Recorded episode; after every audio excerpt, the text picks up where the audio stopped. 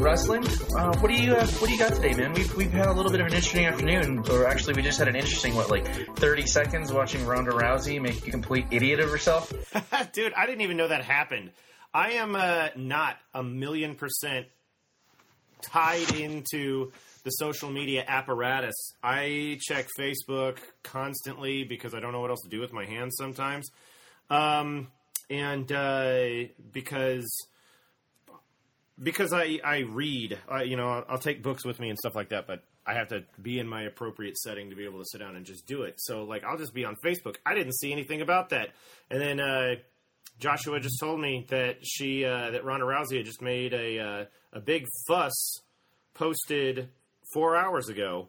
Um, Fake ass pipe bomb. That's what it yeah, I'm not going to call that uh, very very pipe bomby. That was uh, I don't know. Not Was that, she not- drunk? It was a firecracker. It wasn't that big a deal. I don't know how much I she- can really trust that, anyways. You think she's drunk? No, I don't think she was drunk in that. That was uh, I can see her getting wound up for any reason at all.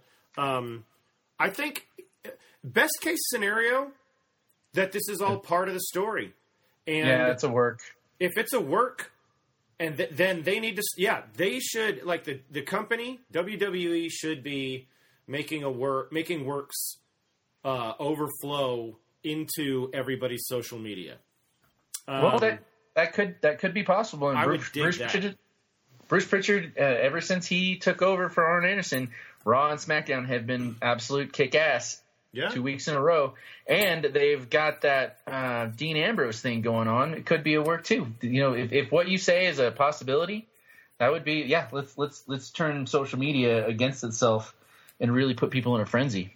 I mean, what, what all that you and I talked about last night, discussing one of your new works, which is not a work as as we're calling it, and uh, I mean, like our listeners and subscribers, when we're talking about a work, uh, in as it pertains to wrestling, there are words, there are terms. Obviously, any of our wrestling fans and friends are going to know these things, but we, we're saying this so anybody else who's catching up with us understands a work is when they're they're saying something is legit and it may or may not be and it's something that propels Part of the story story. of these live characters and stuff like that. It doesn't uh-huh. if they're taking stuff that's a work that's it doesn't all nothing all has to happen in ring.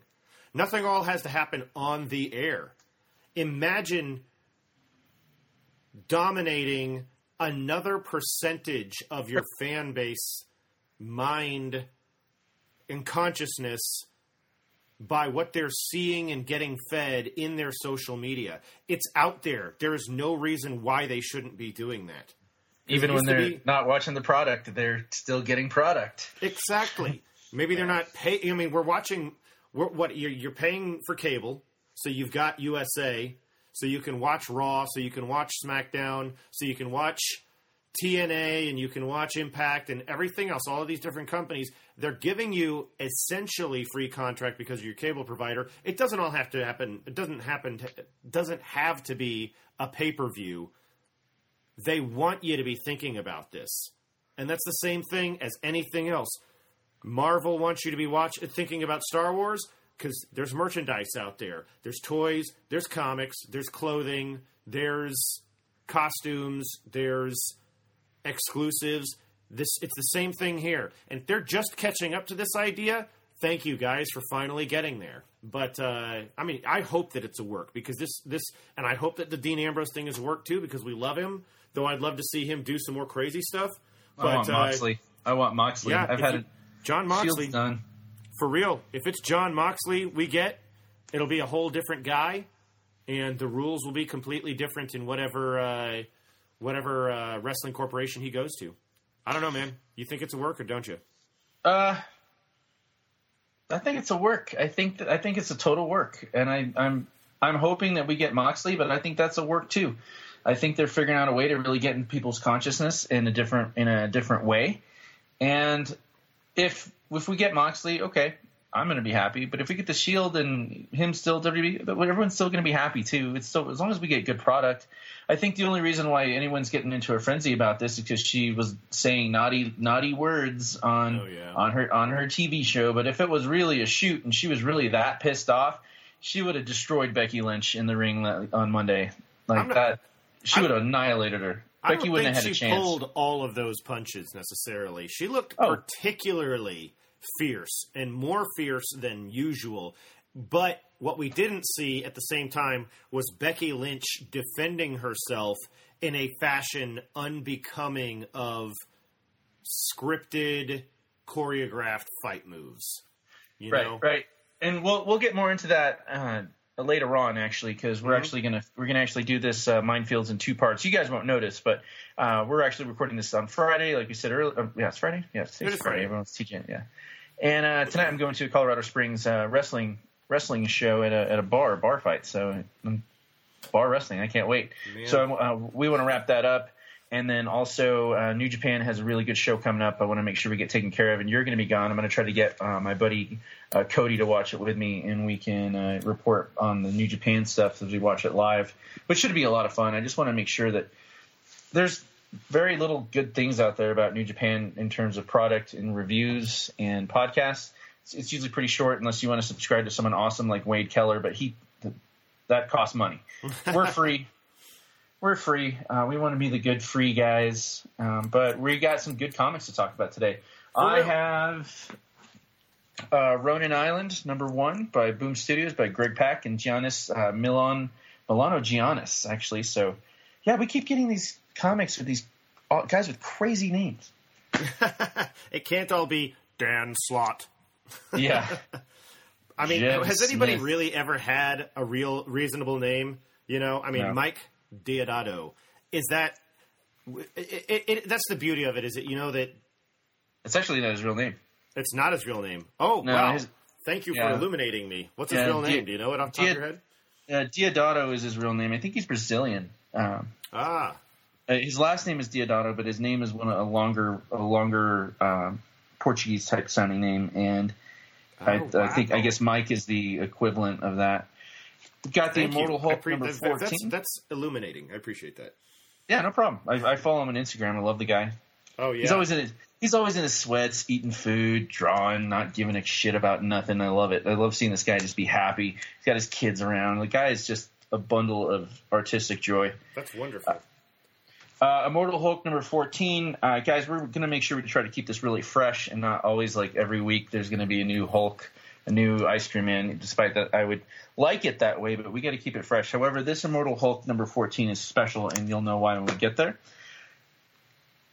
We've I'm got. nodding. uh, I'm nodding. Yes, yes we Nobody got some nods. that. Got some nods. Uh, Amazing Spider-Man number 16.hu hunted. So Man. that we got some delicious black cat on the cover. Uh, it's funny because Colin Colin's a big Spidey fan, but he hasn't really picked up in a while because he's he got a little turned off from it a couple years ago, and by a couple I mean like 10, 15. I don't I don't know. Yeah, But we it's gotta- harsh. we- we we got to. Uh, we'll get into that in a minute, but and then I've got Doomsday Clock number nine of twelve by Geoff Johns, and we Dude, I got. guess- uh, I can't wait to talk about that. I'm not reading it, but uh, there's still it's still fascinating to see people showing up for it. it it it was it was a spectacle. Oh, really? Yeah, the cover you get the you get the ring floating, you got blood in the air, Mhm. in space. I'm oh, not air in space, in space. Starts out where Manhattan is destroying the ring, talking about the boy sacrificing his life, and you turn the page, and you see this gorgeous, gorgeous spread of all these different spaceships on their way to Mars. Check that out. They are all different. Huh. Yeah. What's the deal there? Are they not all from the same United Space Agency, or are they uh, like they're all char- they're all DC characters, spaceships particular to their their The storyline? You're right there. Okay, right there. cool. That right makes there. sense. yeah, Gary Frank knocked it knocked it out of the park in the next week. Um, Brad Anderson as well as a colorist. Uh, they didn't really do the same thing they did for the original Watchmen and do that same um, secondary color type palette. This is the the new DC beautiful illuminated colors, but You see That's all the heroes on the way to Mars. You see all the heroes on the way to Mars. You, you've got the way they design the pages. I don't know if you guys ever actually noticed this about Watchmen. Uh, Colin, you and I talked about this the other day. Gunther and I talked about it last night. A buddy I'm doing a project with, and it you know nine panels per page, perfect squares. But when it deviates from nine panels per page, it'll be like three at the top, one big one in the middle, and then four at the bottom, and the exact same thing on the next side. So it'll, it'll mirror it as best as it can. Everyone is on their way to Mars because that's where Doctor Manhattan is, and Doctor Manhattan and Doctor Manhattan was pretty naughty. Superman is in a coma. We see Rorschach knocked on the ground, maskless, like a homeless guy with a sign that says "You see what you want to see." The entire world is in a frenzy. Actually, it wasn't Doctor Manhattan that really went off. It was Firestorm. Actually, forgive me. Mm. And they know Manhattan is on on Mars, and they're on the way to they're on their way to do their best to just kick his ass. And the one that supposedly is leading this little tirade of a battle is Guy Gardner, and it's funny because he makes this perfect connection right in the face of Manhattan. You see the neck kind of break, flip back, and then Manhattan just gets, hey, you know what? That what's that on your finger? I want to check that out. Why don't you just stay right there? I'm to get this from you and disassemble your ring, and then you're to fall down in your regular clothes. Your your biker jacket's gone, and he's having such a great time learning stuff for the first time. He's he's hasn't really that hasn't happened for him in quite a long time. Huh. And as he encounters the various aspects of the DC universe, Zatanna, Constantine, they're doing their best to make make the the most damage they possibly can. No one is really doing anything. Anytime anyone does anything, he just snaps his fingers. Boom! Everyone's flying twenty feet in the air. Great action scenes. We see Lex Luthor with uh, Lois Lane, and in order to get her trust just to talk to him, he hands her a gun. it says, All right. he hands her a gun. It's loaded. Yeah, but the safety's on. I know how to take it off. Manhattan is wow. Obviously, this is going to be another one of those things we're going to have to uh, long box later on when they complete the uh, the 12 series, probably in like That's- four or five if anybody months. wonders why I'm not reading it, it's because something like that I feel like I would much rather read all in one lump. And my impression, uh, having talked to somebody at my local retailer, was that uh, it's it's been a while since the last issue came out. Is that correct? Yeah, it's been like almost three months. That's just like that's that's barely better than uh, Ultimates way back in 2000 ish or whatever. O- across what? How long did it take? Four years for that book to come out? Oh, forever. Yeah, it's crazy now. What do you got, bud? What do you got? Man, I read that same. Let's let's talk about Spidey for a second. I I did I did pick up that Spider Man. I'm sorry, folks. I'm a sucker for cheesecake when it comes to the Black Cat. I have a framed poster of Terry and Rachel Dodson's Black Cat from the cover of one of the issues that Ke- they did with Kevin Smith. And while Kevin Smith bores me to tears. I'm not going to say that wasn't an interesting story way back then. I am, however, on eBay right now selling a Black Cat Marvel Select from that storyline. If anybody gives a flying fig Newton, uh, but I saw this and I was like, man, this is a rip on that cover. It's not a rip. It's just it's a it's a it's a dupe Homage. essentially. But or yeah yeah maybe it is. It's a it's an homage. And why not? It's Greg Land. We all know. Well, do we? If you want to know about Greg great work. Land, ask us about it, or go on YouTube and uh, check out some people who complain against him. Uh, some of his stuff is delicious. Some of his stuff is uh, taking it a little too far. But um, this is a beautiful cover, and the man does some great work. I don't care if He he's does- tracing or not; it's beautiful. he, he does absolute great work. If you don't like it, if you don't like his process, kiss his ass. He's making killer artwork. What are you doing? You're complaining online. If you don't like it, don't read it. If you, if there's not enough nudity in Playboy, get a hustler. I don't think there's any nudity in Playboy anymore. Is it? Didn't it? No, they, didn't it they, go- they, they, they brought it back. Trust me. They me. did. Oh, okay. yeah. Well, you know, yeah. They, they, they brought it back, but we've got some great Black millions of uh. Elvis fans can't be wrong. nope, Yeah, let me cannot. tell you, folks. I, I, okay. What's my beef with Spider-Man? I'm never not going to like Spider-Man. I'm always going to like Spider-Man. The thing is, he. Spider-Man is a timeless legend that you have so many different eras of Spider-Man to pay attention to that if you don't like what's going on in Spider-Man right now, then you don't have to. You can go back and you can. I'm reading all the Silver Age Spidey books. Uh, a couple of years ago, my son and I were reading each Marvel Masterwork Spider-Man book one after the other. And then uh, we kind of got away from it. I don't know why exactly, but lately he wanted to read Dan Abnett and Andy Lanning's Guardians of the Galaxy. Why not? Yeah, why Kicks not? ass. Uh, so th- I'm going to tell you, yeah, this we got. I picked this up because I was like, oh, the Black Cat. I want to see what's going on with that. And um, also, anytime the Amazing Spider-Man title font looks like it does on this one, the classic title font, I know it's probably not some thing where they're just going for the buck. I always hated that '90s drippy-looking title font that they did. Uh, I didn't like it neither. it's like I don't know that they know that that just coincides with this is probably not going to be as good quality. This is uh, Nick Spencer.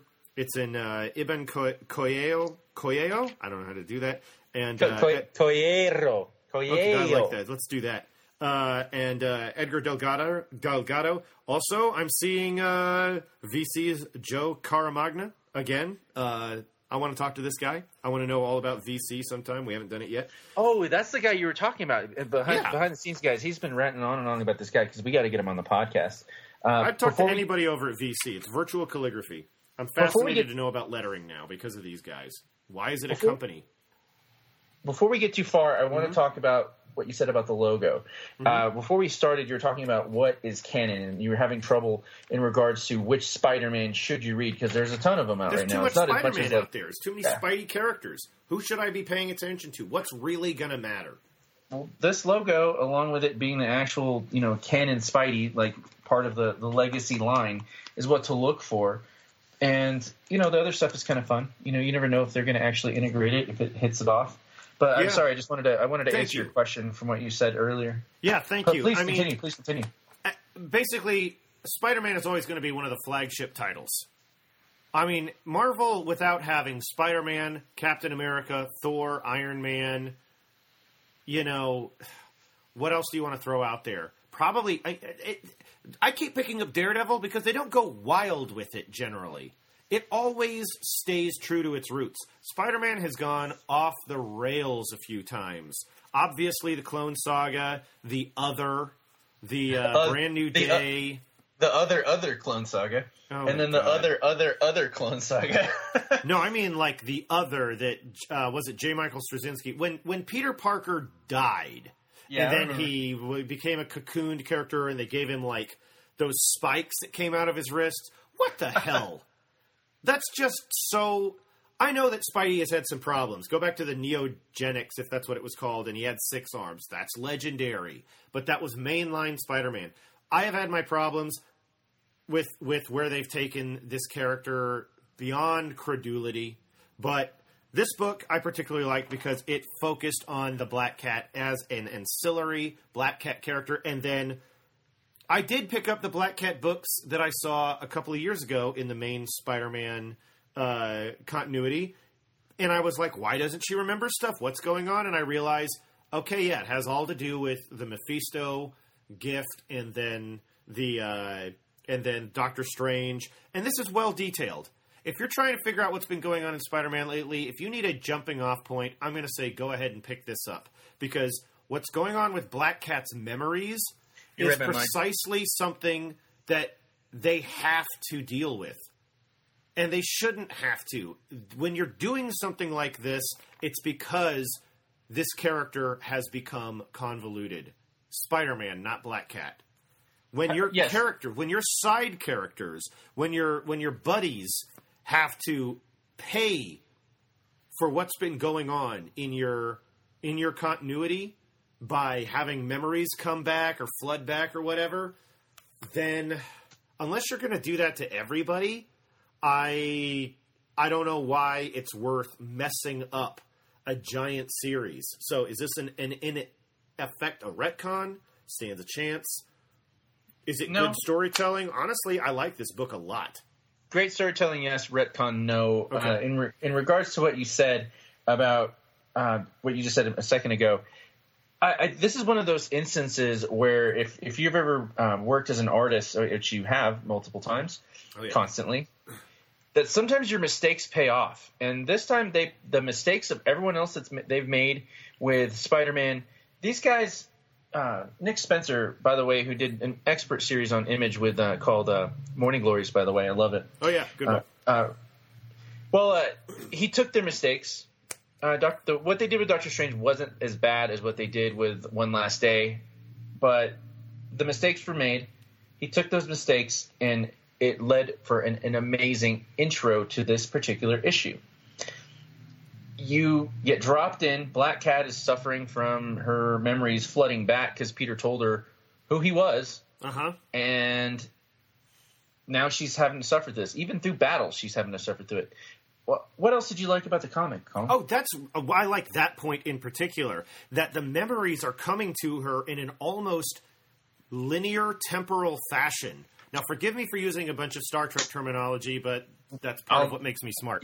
Uh, make it so. Make it so. She isn't remembering everything in one giant flood. Like when you go back and think of like House of M, where Peter was married to Gwen and Aunt May was happy and they had kids and everything was cool. And then when House of M was over, Peter was sharing two lifetimes worth of memories. His all his previously existing memories and his memories of House of M simultaneously. That was amazing to me. That made the long suffering Peter Parker even more of a heartache character for me. And so they're not doing that here, but they're doing something along the lines where she got a big rush of it, but more of it is happening in a chapter like fashion to her as the hours tick by, as the days go by since she learned the truth. I say quote, you know, and uh, not even quotations, but um, so yeah, it messes with her in the midst of things, and it could distract her. It could wreck her moment. It could wreck her salvaging a situation. At least I hope that's what they're going to play. Uh, you know, this is we're qualifying this as a one shot, right? Because it bleeds right into the the hunted uh, event book. I believe so. But um, if they pay attention to that that idea that it could mess up her game, that would be really cool. Uh, what else did I like? I'm glad to see this business of uh, what's going on. Uh, like Mob, the, the the the MCU. No, I'm sorry, not the MCU. I'm sorry, folks. The the Marvel comics like Underworld. I love it when they get weird and start doing stuff like paying attention to all of those characters. The like owl, the Maggia, the Kingpin, the Maggie. Oh my God, yeah, is it Maggia, Maggia? I don't know what to say because we were talking about you and I were talking about Count Nefaria uh, the day before yesterday, and right. look him up, folks. If you don't know who he is, Avengers villain, X Men villain, Moon Knight villain. He's everybody's villain, whether they know it or not. Uh, get online and check out who Count Nefaria is. And so when they start doing something with an underworld lean, I get really excited, uh, especially since the underworld can't be trusted to. Um, and I'm talking about organized crime. They can't be trusted to work together. You know, the villains should always be capable of fighting each other at a moment's notice. This isn't old school Marvel where the heroes are going to like, oh, I'm a hero, you're a hero. We have to fight first, and then we realize we're on the same page. Right. But uh, the underworld guys are like, no, I'm a bad guy, you're a bad guy. We can fight anytime. We call it combat restrictions. Anyway, long story long, I like that. I also like that Taskmaster is involved with this, and I'm Black Ant. I am disappointed to see that Taskmaster is involved with this and simultaneously being used in the kick-ass Black Widow book that's that's going on right now. Though, because we haven't seen more of it yet, we don't know what's going on with why he can be. You know, everybody's always in two places at one time in, in these books. But I was really hoping the kids in the cage were going to be paying attention to that plot line over in Black Widow, but that's way too much to hope for. I want to talk about what you said earlier about it being a one shot. Nothing you can say could convince me this was a one shot because okay. not just because the expert. Okay, you could at first, yeah, one shot. You, you, get tricked into buying a comic book because like some legendary artist does the cover, but then you open the page and some F lister guy that knocked it out in two weeks takes over the art. That is not Oh, the case no. in this. You this is like the not the in case. this? No, I'm saying it was amazing. Oh, okay, That- great. that- that- yeah, I'm saying that Iban uh, Coelho, this guy, yeah. this guy is this guy is an up and comer here, man. Like the the linear storytelling in this, without the bubbles, I can figure out what's happening. Good Like, if you- point. If you if you paid attention to it, you can figure out what, the pain in her eyes that these are flashbacks from the, the way it's way it's colored from the flashbacks to when it's actually happening. I was so solid point. I was so immersed in this comic book, I did not see the the heel turn from Tombstone of all people betraying uh, Felicia. Like when it happened, I'm like, oh, of course, but still, how did I not see that coming? yeah, obviously. yeah, but I we was- would hope was that at- there would be more. Right, right. But- But, like they, they set these off awesome little tools to kind of lead you away from thinking that he's going to turn on him. Okay, fine. I need this real bad. Here's a place to go. Here, here's this guy's secret treasure trove of art. I know you like it, X Boss. Just go take take take a couple things from it, and we'll be cool. I'm giving you something too. And also, uh, if, if you guys haven't been reading Spider-Man lately, they're building up to a big Kraven the Hunter storyline right now. The last issue that came out was following uh, Kraven actually in the Savage Land, having murdered his own family, uh, figured out a way to clone himself to raise his own self, has this Oh my army of, of of his the army of himself that he raises as himself, and then lets him out into the world. He he he sits there waiting like a proud papa, waiting for them to come back from their missions that he sent back. And only one guy returns. He created this huge spread, huge, all this delicious feast, and only one guy shows up with one of his you know cloned cells with a giant bag of heads. He hunted, he hunted down every single one of them, and he falls to his knees crying, and he's like, you know, you're like, okay, I'm, why is he crying? And then he's like, finally, I have a son. He he set Wow. that whole thing up. He That's that's, what, what he wanted. Sinister on a level that I've never seen from Kraven. that's what he wanted. And then he's like, "All right, boy, time to do the real work." And he puts on a suit. They take off to New York. He has a big uh, like dinner with all these rich people, and basically offers them a chance to hunt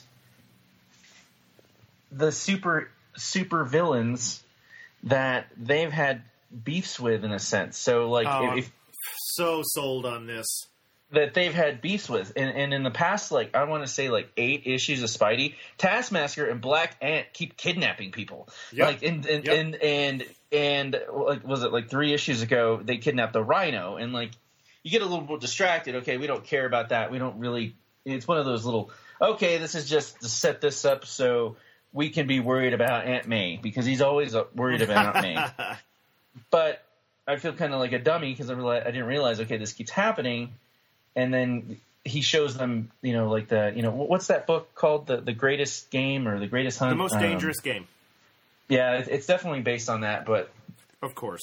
all these rich people go to the savage land and all these all these uh, baddies are kidnapped. Now if you notice all the people that were in taskmaster and black ant's little uh, uh, preliminary little holding cell obviously on the way to someplace else were all uh, animal themed people. The owl they were there to get the black cat uh, I didn't notice notice that. the, the, lizard not- boy Excuse me. I didn't notice that, but mainly because I didn't pick up those Spidey issues.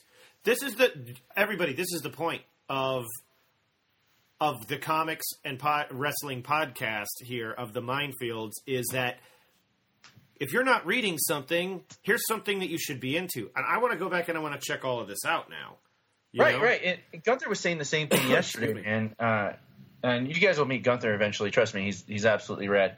Um, you guys talk about things I'm not going to buy, and then make me think, well, maybe I should go back and get get it. Yeah, exactly. Well, And it's nice to go into a comic store and just get one thing. You know, like I'm here for one thing, and you find it, and oh, thank God, because it's that Thursday sale. it's the Thursday sale. Yeah, I picked yeah. up my books and blah blah blah, and then I talked to somebody, and they were like, "You, I don't know why you're not checking this out," and then pow, you go back and you're like, "Yeah, I got to drop another four bucks on uh, on this book." Or I gotta pick. I gotta pick up these now. That's the Thursday sale. Thursday, consecutively the uh, worst day of the week probably for comic book stores. You go in on a th- go in and pick up something on Thursday. You know you're going to see somebody there bagging and boarding stuff. You're going to see somebody there uh, that would be happy to talk to somebody because that's the that's the the day where they're pulling out the short boxes, the long boxes, and they're restocking stuff. Anyway, so needless to say, folks, whatever's going on in Amazing Spider Man right now, it's leading up to something badass. Simultaneously, if you didn't pick this this particular issue up, it totally plays into what's going on. And um, simultaneously, I'm interested in this despite the fact that to me, Kraven the Hunter died in the mid 80s during the Kraven's Last Hunt storyline, one of the first what am I going to say? You pay cover price, right? This is one of the right. first back issues I ever got. My good friend Elias got me one of the books in the Kraven's Last Hunt. It was a back issue for my birthday. It probably in the sixth grade because that's when I first met him. And uh, then somehow or another, I ended up getting a trade paperback collection of it before I even knew what that was.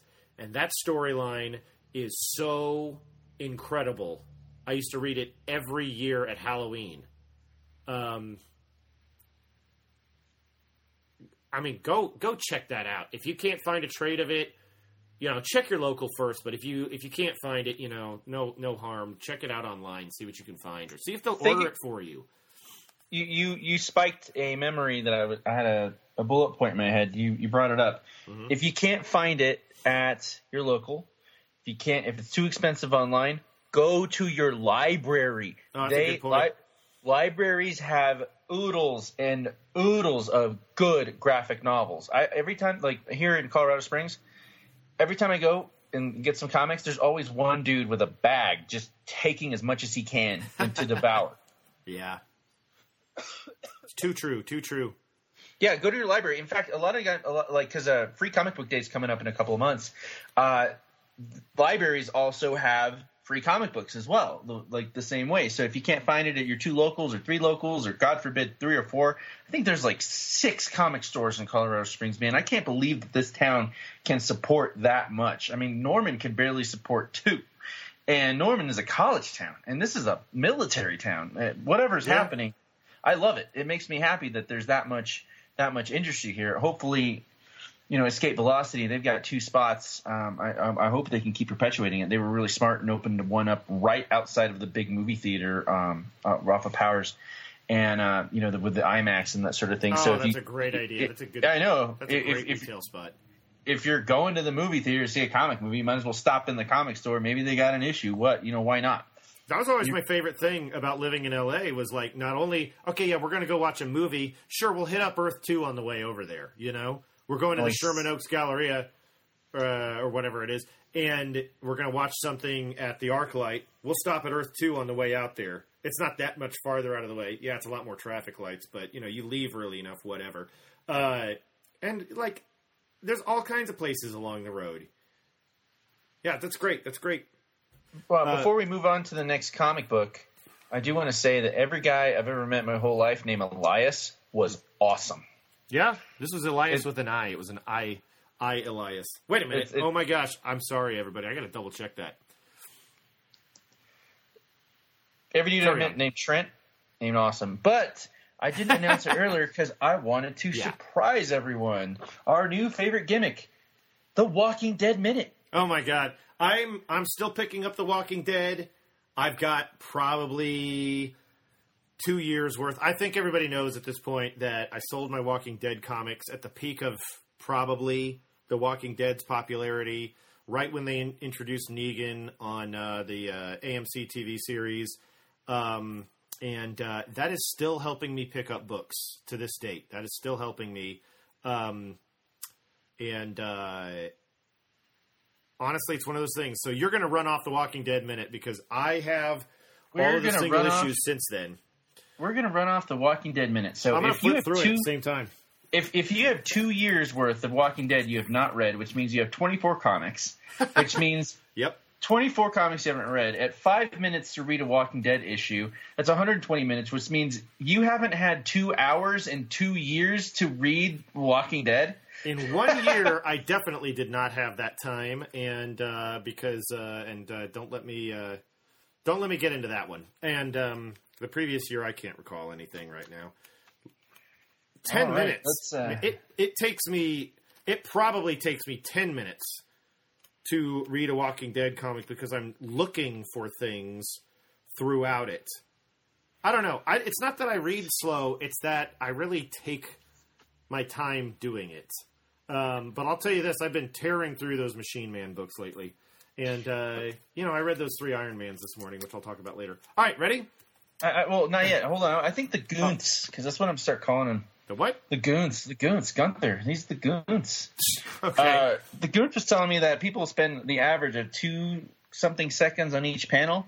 I'm not saying we're, we love the Walking Dead comic books. However, it it does kind of peeve me that it takes five minutes to read something that I spent four dollars for. Not that I'm that cheap, but when you're spending brother. Yeah. You're you're you're you're buying 10 15 comics it adds up fast so but at the same time though because i'm so hardcore uh, i uh, I, I love charlie adlard and i've Mhm. loved him since the x files i remember when i first picked up the x files uh, back in like what was it 90 when did that first x files i want to say like 96 when topps Sure. was doing it Oh when Topps gosh. was doing it, maybe '94. I remember we were living in Alaska. We were on the way uh, to Denali, and I, I got a random issue, and I was like, "Man, this artwork effing sucks." And and then when I went to art school and then learned how to appreciate art, this guy can draw talking heads more emotive than anyone else in the business. And I will take the Pepsi challenge if you can find someone else that can emote better than Adlard can with talking heads, because that's what it usually is. I mean, just flip through it. Talking head, talking head. Talk, there's, Yeah. I would, I would say about eighty percent talking heads, which is fine. And then also appreciating his washes, the ink washes, the the way he uses black and white to his advantage, rather than it was we're broke, we don't have enough money to do color. Um, he he uses it to his advantage. And as an artist, that is how you need to do it. Like I remember my, my art teacher back in uh, at OU was like he was from Ghana. He's if you want to if you want to have gallery. No, no, wait. Was that French or was that German? I don't know. I can't do the African accent. Well, anyway, it, it basically if you want if you want to have Manhattan Gallery showing, do what you're doing, and make it a thousand times. Yeah. And that is what Adlard has done. And that's what everyone else should do. If that's your style, just do it. I mean, a lot of people can't appreciate Junior Junior. I love it. I love I love John Romita Jr.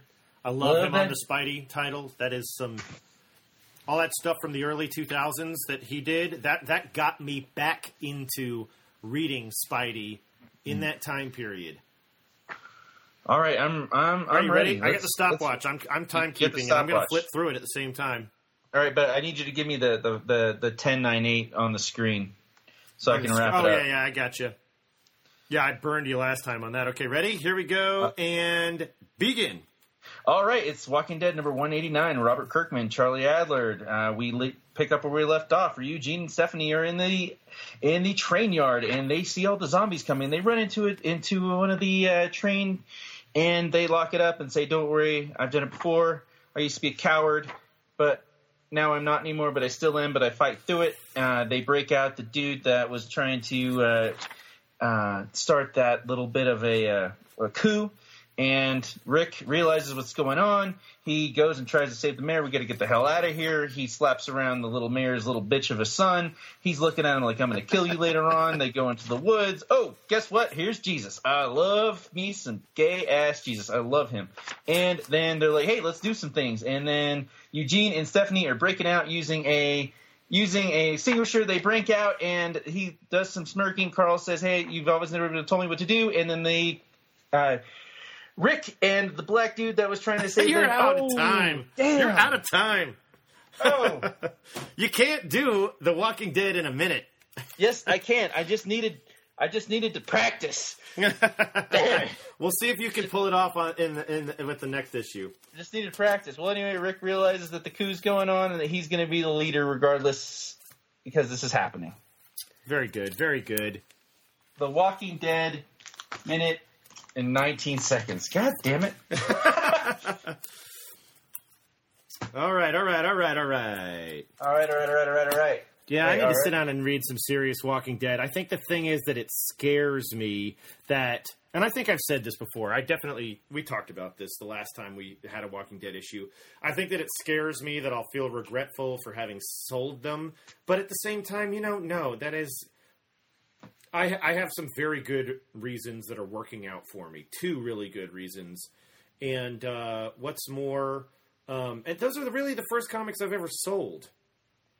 And I'm not saying I won't sell more comics off, uh, but um, I think that the real thing is that it's going to take over my brain, and I'll be reading them and really like want to get heavily into the zombie thing. And guys, I'm sorry, I'm not going to say that The Walking Dead isn't quality programming or quality uh, comics writing, but the zombie craze is petering out when you have zombies wandering into an AT&T commercial or zombies Jesus. wandering into some car commercial. It's just like, guys, come on. We don't Dude. have to jam that into everything. It it drives me nuts when I'm driving around and I see some guy like have like zombie patrol on the back of his like Jeep wheel cover in the back.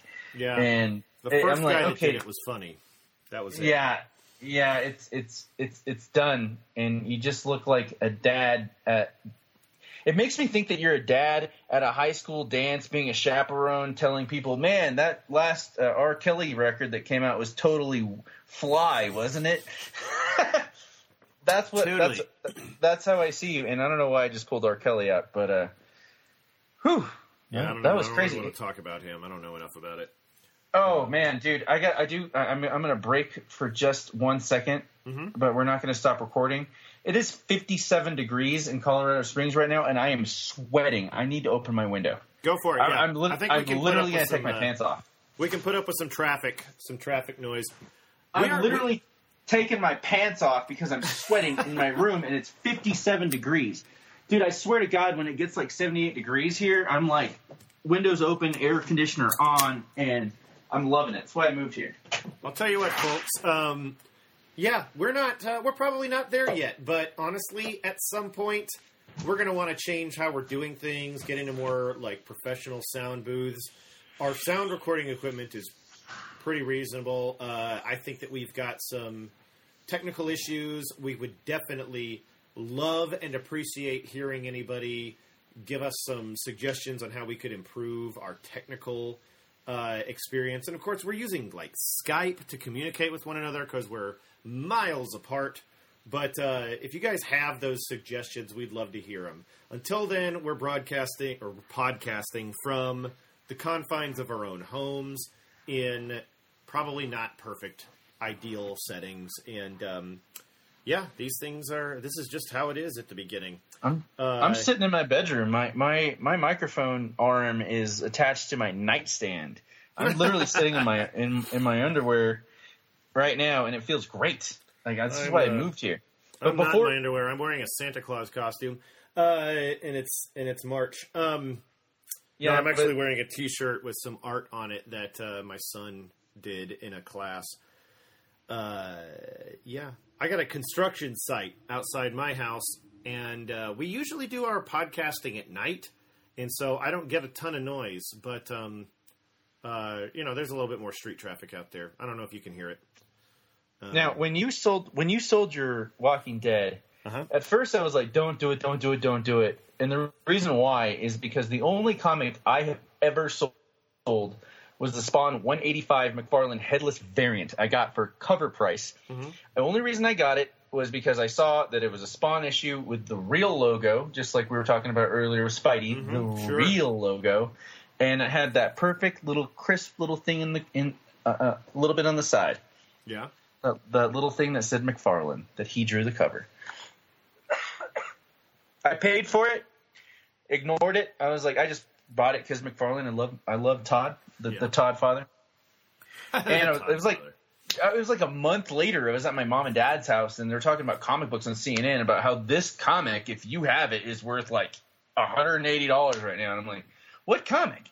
And I'm like, holy fucking shit! I got that for cover price, and there was like two of them. I should have bought another one.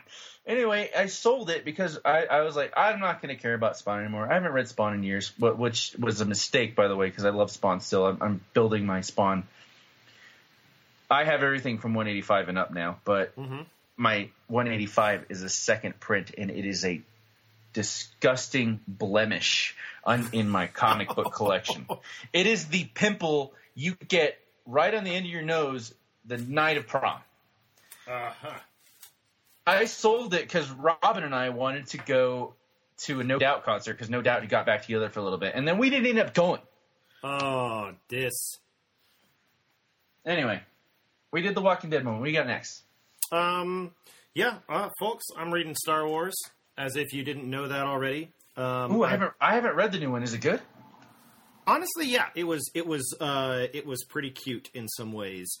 I'm not as hot on. Let me go with the credits. I'm not as hot on the uh, pencils as I as I was hot on the previous creative team aspect. Still Kieron Gillen writing. Uh, it's Andrea Broccardo, I'm to say. Uh, we got Guru EFX as the colorists, and then we got VC, Virtual Calligraphy again, uh, Clayton Cowles lettering. Um, I do love the cover. Gerald Parel is the cover artist. The this is this is clever. You know, you've got Leia on the on the right, and she is holding a staff of some sorts, and it splits the splits the image so that the queen that she is so hot to gain. Here you go, man. Gain revenge on. Uh, is basically mirroring her. I really Oh, I- dig got this it. idea. I've- it's in front you of me. got it. Yeah, I really, really dig this idea that there is an antithesis for Leia out there.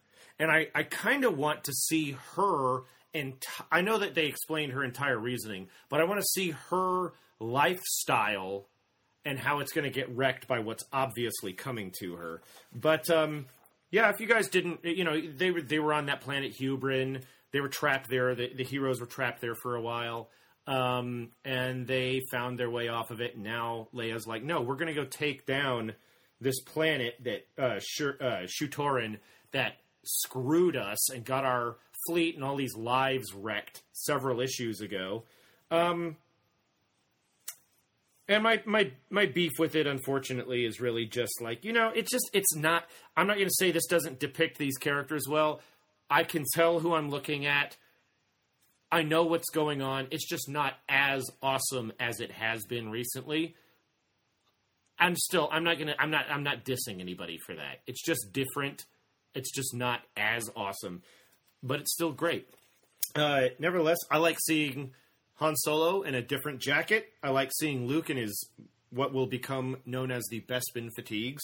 If you ever played the West End Star Wars uh, role playing game, they basically said that was a pilot's ground uniform, so they didn't have to run around in an orange Dayglow jumpsuit everywhere.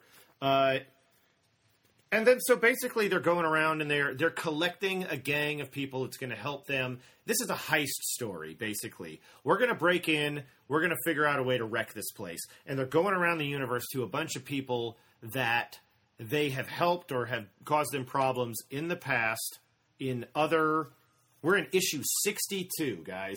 They're they've encountered some other folks. They're going around collecting them together to say, "We want your help to go do this." and we're gonna take we're gonna hit the empire hard in this way and so they go get the you- shape ch- shape changing character that actually I'm not familiar with and I thought I'd read every issue of this book Yeah, he's the one that helped them break out uh, the um, the fish guy. I always mess up his name. Admiral Ackbar His king from prison before he died. oh my gosh I, what that must have been a couple of years ago No, that was like six months ago. six months ago Yeah. Man, I'm sorry, folks. I totally dropped the ball on something there, and I got to go back and get those issues. I think actually, I've. I, it's not that I don't have them. I feel like I've read the last issue in that sequence, but I didn't remember the shapeshifting guy. So I think something. Oh, he was Folks, rad. You, you all know that I'll I'll go work solidly for, on a job for like two to four months, and I will drop the ball. Then I'll come back and I'll be like, "Cool, I'm going to read all of my books now and whatever." Yeah, It's- but I- also, also, you and I are we had some really shitty last like eight months, and we're barely coming out of it now. Yeah, we've Uh, had some issues. We we we could have we could have drank our way through an issue. Um, we're not gonna we're not gonna apologize for it. Uh, kiss our ass if you got a problem with it.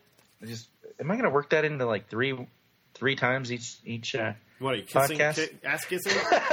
kiss Terry Dodson's ass and Kiss on my shiny Greg robot. Land's ass. Yeah. Right.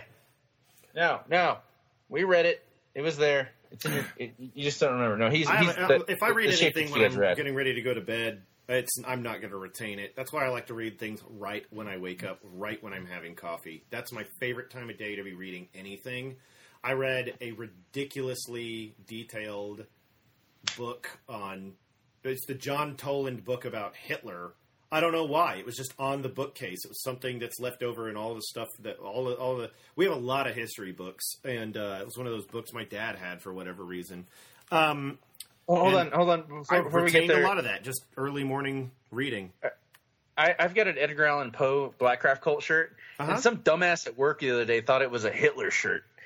Oh man, It's What? just his face. It's that. It's that traditional picture that if you Google his name right now, it's probably going to be the first eight things you pop up. It's the same photo, and some dumbass thought it was a Hitler shirt. Edgar Allan Poe. I guess I can maybe see that. Did I was walking down? I don't. know. This is a tangential. This is way. We got to get back on We're- topic here. We're Uh, having fun though. Yeah, yeah. I mean, honestly, the Star Wars book has been consistently incredible since Marvel took over the license again, and I wouldn't mind going back and long boxing the previous license to Dark Horse because that also was a good book. Uh, All of them are great. All of them are great. They're, I mean- they were actually better than what's happening now. There was the some- Dark Horse stuff was way better. Well, there was some Dark Horse stuff that I really did not like way back, and I'm talking about like I don't know, 1999, 2001 ish. Just some. These characters are always awesome to read. It's always fun to see Leia and Han bickering over stuff. It's always fun to see Luke trying to do something that is ancillary to what he needs to be doing because he's got that whole Jedi thing, you know? Yeah. It's always fun to see some jackwagon show up and cause Han some grief because Han has a previous life as a smuggler. There's a load of stuff to work with there, you know? And it just, this is, as a team, you can't get much better than this kind of things where everybody's got problems. Everybody's got their own thing. Everybody's got their thing with this other character. You've got best friends. You've got like that grinding whether or not they're going to get together stuff. And we know what happens with it because we've seen the movies. But this time period between A New Hope and Empire Strikes Back is a delicious area that is more or less unexplored except in comics. And, Hold on. Uh, you can get into the Shadows of the Empire business Oh, uh, of sometime later that takes place between Empire and Jedi. But I don't know. It's it only feels like that's a six months time period, whereas this is like three and a half years that you can really go nuts on. Shadows of the Empire, I know nothing about other than that it was one of the best Nintendo 64 video games my sister and I ever played. We played it over and over and over again. I would let her play. I would she'd let me play. All we cared about is watching it happen. We- played it like a movie.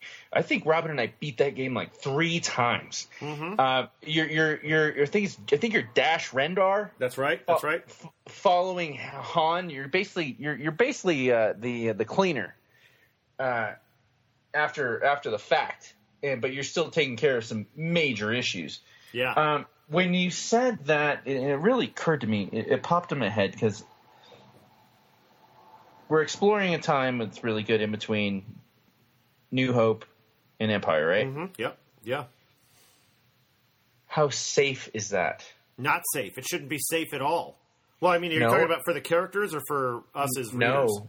No, no. As Disney putting out and pumping out more Star Wars, how safe is that? Because you can't mess that up. Point Oh, A right. to point point A to point B has already been established, and is, and and people can recite it backwards. Yeah.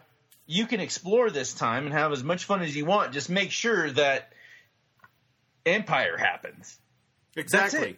Someday or another, how many issues does it take? This is the beauty of the original Marvel license for Star Wars in the 70s and 80s. Uh, it was taking place after the Death Star. The first, what, seven issues of the Marvel license was a retelling of the first Star Wars movie in 1977. And uh, so you don't have Obi Wan. You have memories of Obi Wan. And the first thing that they do is split Luke off to go do his own thing with Leia, and then Han and Chewie going off and getting into all kinds of antics. Go check that stuff out. Artwork is messed up. It's not so completely obvious as to uh, all of the artists who were working on it because they didn't have the internet and they didn't have tomes of references to draw from. The Millennium Falcon is always messed up. It never looks right. It the cockpit is forever being stuck on the wrong side.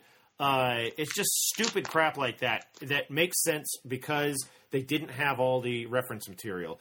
But there's some fascinating stories that take place in there. I've even got action figures built upon some of the uh, uh, issues, the 90s of issues, not the 1990s, but like when we get into the 90s as far as the issue numbering system went, of uh, of a Lady Vader type character who has an energy whip and is so wanting to kill Luke Skywalker.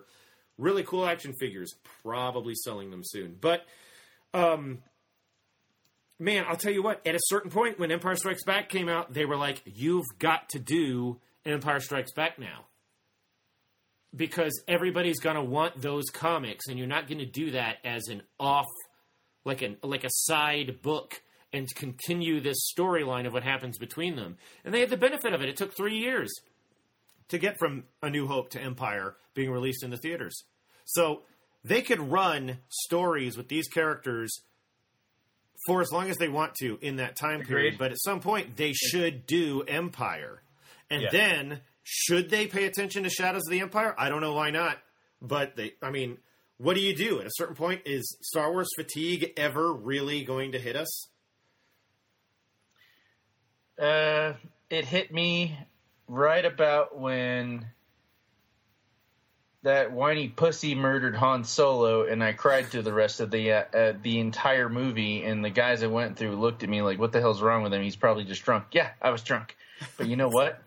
I cried through that whole thing. I did not wait that long to see this movie for that to happen and watch one of my childhood heroes get murdered uh, by an amazing actor, by the way. Uh, yeah, it's uh, it's tragic that for oh, Adam Driver is awesome, but simultaneously, Kylo Ren. I, they're, I mean. I was really Can't- hoping for. We're going to go off on a long thing here, but so let's try to. Well, we- it we in. have Let's to. do. This let's do this for five minutes. Let's This do this for five minutes. Kylo Ren stood more of a chance of coming through as an incredible character by the end of The Last Jedi, and then they went and did exactly, they blew his entire character progression by making him a total psycho a second time, a third time, a fourth time. Ah, Dude, Dahmer was a psycho. Bundy was a psycho. Don't deplete their memory by oh, dude. referencing Kylo Come Ren on. being a psycho. He was a whiny little child. We're talking about gym skills here, about how much you can lift. No, he, no, he I'm was not talking a about psycho. him freaking out, everything, fire everything Those, on those were Skywalker. tantrums. Those were tantrums. You remember being in the grocery store and some little kid just throws himself on Yeah, the ground okay. and starts kicking and punching in the in the cereal aisle? That is what Kylo Ren was. Bundy, Dahmer, those were psychos. All right, all right. I'm not going to support. I mean, I get that, but I'm not. We're not killers. pro psycho. We're all right, there you for, go. For everyone that just got Thank triggered, you for that. For everyone that just got triggered, if if you did, hopefully you're feet away from your Ambien and your Zoloft. Um, but actually, no. I, I hope you're not close to your Ambien Zoloft. Anyway, um, Whatever you're doing, I hope that you're safe. and if you've got a, you know, if you need to talk to somebody, phone us up. Uh, Yes. But uh, things you, being what they are, um, I mean, yeah, that was a waste. We sh- uh, that, uh, that that movie, both of those movies have been a waste as far as I'm I, I, concerned. I left crying. I called you literally weeping outside while everyone was inside still hoping there was some after credits thing like morons. And I'm like, is this how you felt after you left Phantom Menace? And you said yes. You just took this big exhale and said yes. Yeah, I recall leaving the Phantom Uh. Menace, and everybody that I knew that was there with me at the time knew that I was the biggest fan of our entire, you know, friend group. Outside of uh, one of my other buddies, who I wasn't friends with quite yet, if I recall, I can't remember.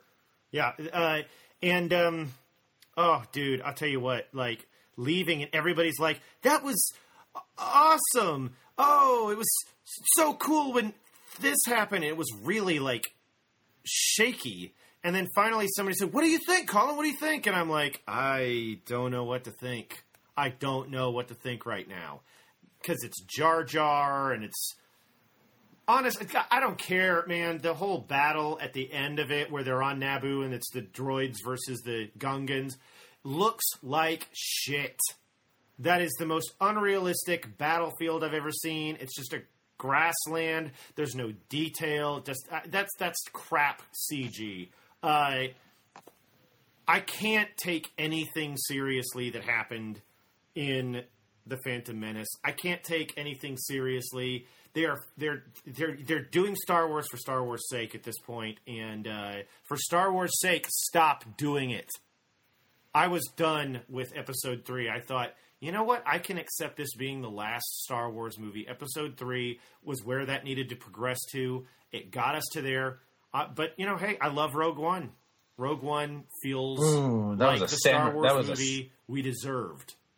That was a samurai film. Man. In my mind, that was that was a bunch of Ronin that knew this was a suicide mission, and I didn't like it the first time until you pointed that out. And when I Yeah. rewatched it, it gave me chills when I realized that that what was happening. Ragtag group of kick-ass misfits. We've got uh, uh, One Punch Man, Ip Man. Uh, Yeah. Yeah. yeah, Chirrut Yeah. Îmwe. yeah. I mean- uh, well, I mean, folks, for real, like, uh, there's a lot of. There, I've seen some people dissing on Rogue One online. I can live with that, and I, I've li- I listen to it, and I look at it, and I'm like, I understand why you feel that way. Nevertheless, I love it, and I, I listen to the Michael Giacchino score all the time. I listen to it over and over and over again. Uh, I love going to YouTube and just watching or listening to the space battle of Scarif on I, I just I can't get enough of it. And then and then more uh are we having some technical issues?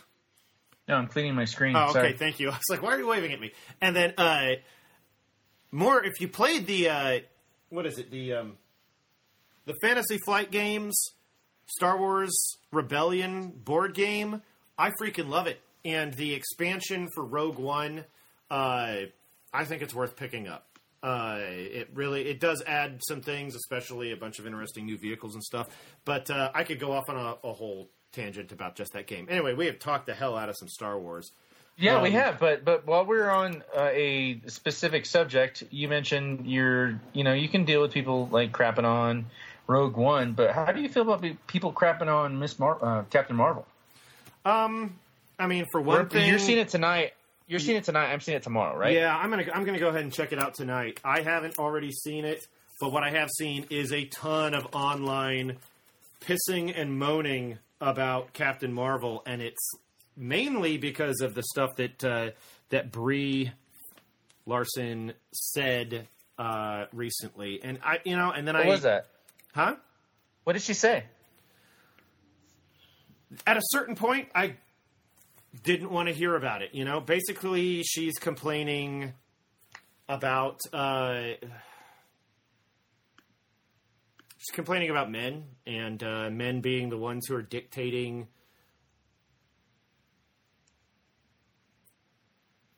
I, I honestly, dude, I'm gonna say I watched it one time and what I'm seeing is more backlash against her than the movie. But then I'm starting to see all these people complain about that the movie is going to be so woke and that it I hate is- that word. I hate that word. It's kind of it's kind of a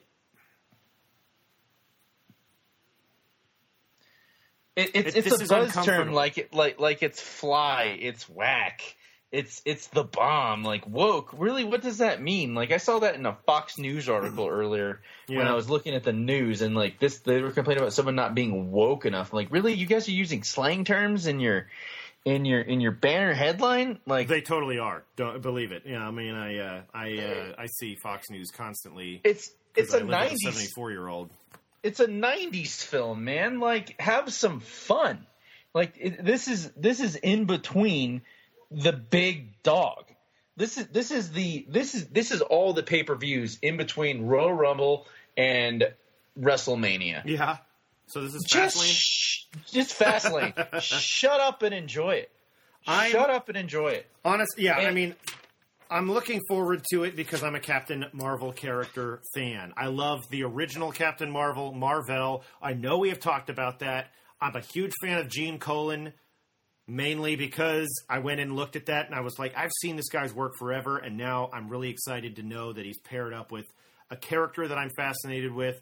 Uh, because I like the cosmic stuff, I like the Kree. I can't wait to see Agent Coulson as a younger guy. I can't wait to see, you know, Samuel L. Jackson, Nick Fury. I can't wait to see how does she get these powers. I can't wait to see Ronan again, and I can't wait to see Korath the Pursuer again from Guardians of the Galaxy. Uh, and where else? I mean, there's all kinds of stuff. We're going. Are we going to see Minerva? Are we going to see Atlas? Are we going to see? I know we're going to see the Star Force, which that's another thing I went on a whole. T- you know, like everybody's listening to me go on about Machine Man and Count Nefaria and all these other like I call them underutilized characters. Maybe they're showing up and stuff like that, but the Star Force, the Kree Star Force, fascinating to me that they have their own super team, like the Shi'ar have the Imperial Guard, like Let's have some Earth fun. has the Avengers. There is the Kree Star Force, and I'm hoping that's what we're doing with uh, these Kree characters in costume in their kick-ass green costumes, because I just want to see them pay attention to it. That's all, and I, I don't know why they wouldn't. It's a rich lineage, despite the fact that it's, you know, honestly, why do we have a Captain? Why do we have a Guardians of the Galaxy movie? Clearly, they can make one that totally kicks ass, and it also bringing in this whole business to bring the to bring that Infinity Gem to Earth. Now, why do we have a Captain Marvel movie? We have a Captain Marvel movie that is Carol Danvers because she is hot property. And I don't know how much anybody could really take her seriously in these preceding decades. Because when you look at the 70s Ms. Marvel book, this is the same character, Carol Danvers, and she's in her legless, you know, unitard costume. Uh, the one she was wearing when uh, Rogue drained all her powers exactly. Yeah. the black I mean- one with the the black one with the lightning bolt No, no, no. Well, yeah, she changes it, and it, it's kind of awesome because actually, in one of my Captain Marvel or in one of my uh, Machine Man books, they're advertising a whole new look, a whole new take and direction for the character. Uh, I'll post that on our. I know it's probably licensed material, but I'll uh, I'll post that on our in our blog so you guys can check out that ad. It's pretty awesome because yeah, for decades, Captain Marvel is Carol Danvers busty like crazy, super blonde, and wearing that same outfit, but with yeah, with the zigzag. So if you're looking at Kamala Khan these days, the current Ms. Marvel, she's got that same kind of like tabard or she's I wonderful call. I don't know what to call it. It's the same type of like zigzag pattern. Uh, but Captain Marvel typically has that cool sash, and uh, they don't seem to have done that in her costume. Uh, at Yeah, least I- the one I'm looking I at. saw s- I saw some online bitching that the, the sash wasn't there.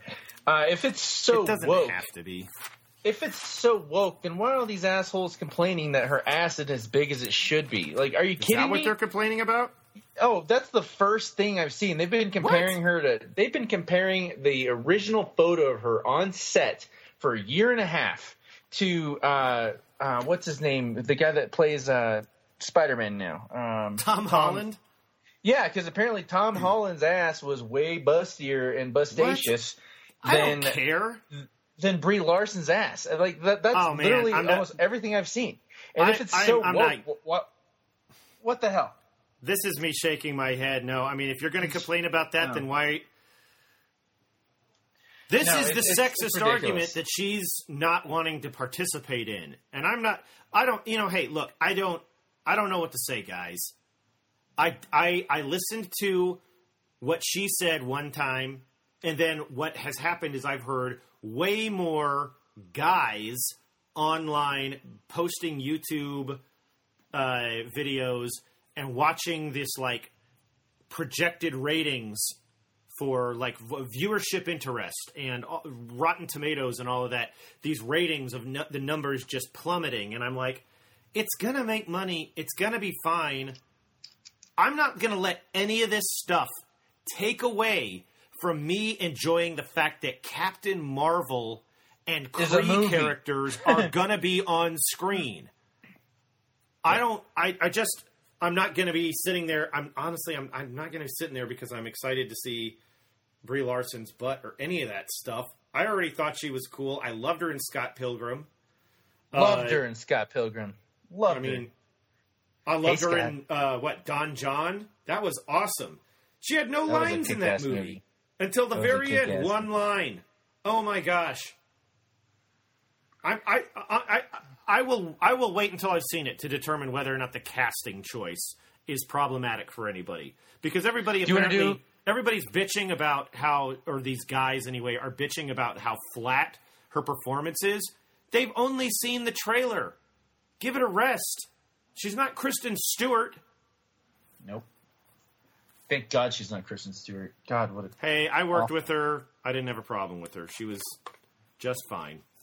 Uh, All right, let's let's let's let's move on. I want to do a small segue, another segue from what we're looking at right here. If you can look at me, Captain X. We've got ourselves a new Rob Liefeld, ex- oh, a new Okay, Rob okay. Liefeld mutant killer, kick-ass guy with all these guns. He's got a sword and a bigger gun in the back.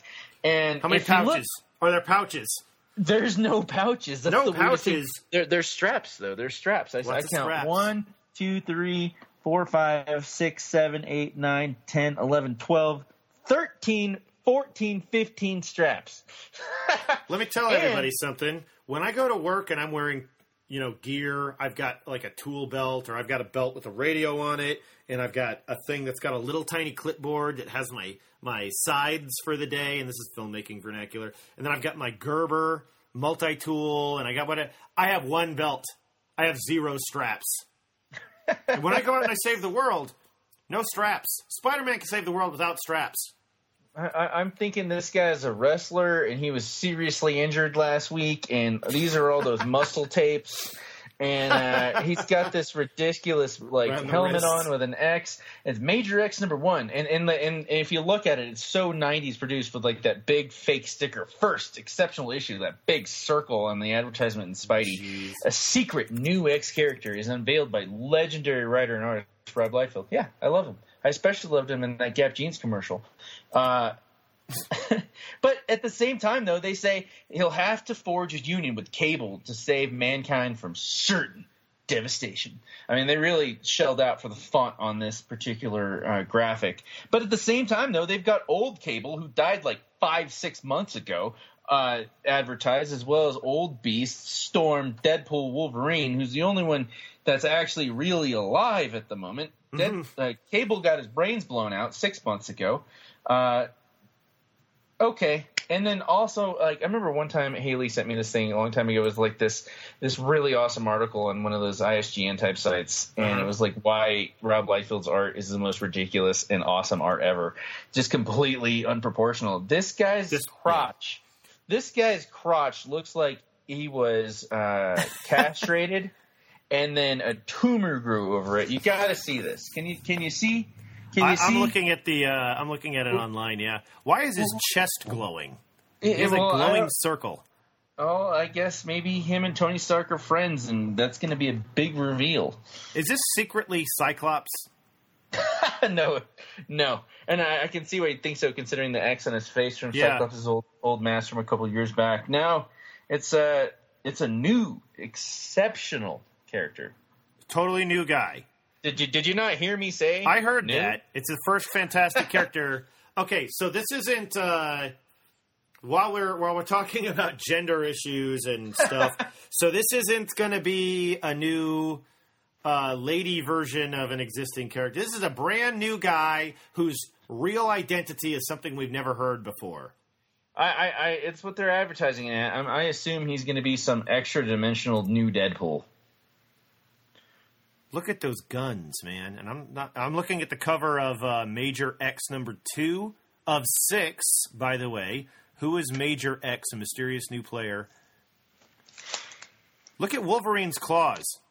Oh my Yeah. gosh! You've got to find a cover for Major Yeah. X number two. Wolverine's claws. A don't come out at a trajectory that would make sense for the way he's Right. holding his arms, and more, his claws are so long that there is no forearm known to man or mutants that could- could, that could contain them when they are retracted. Did Did you hear about Wolverine's new power? Now that he's back from the dead, Uh, not having an upper lip. uh, his his claws get hot. And Oh yeah, and then yeah, he, yeah. And, and, and then he that. get and then he gets tired. he gets tired. Yeah, and then he gets tired. Okay, so you're reading this, right? Please read this so I don't have to. Uh, yeah, you know, I it's one of those things where I'm reading it in secret, but You're, I, it- you're here. You just blew the. You just came out on that one.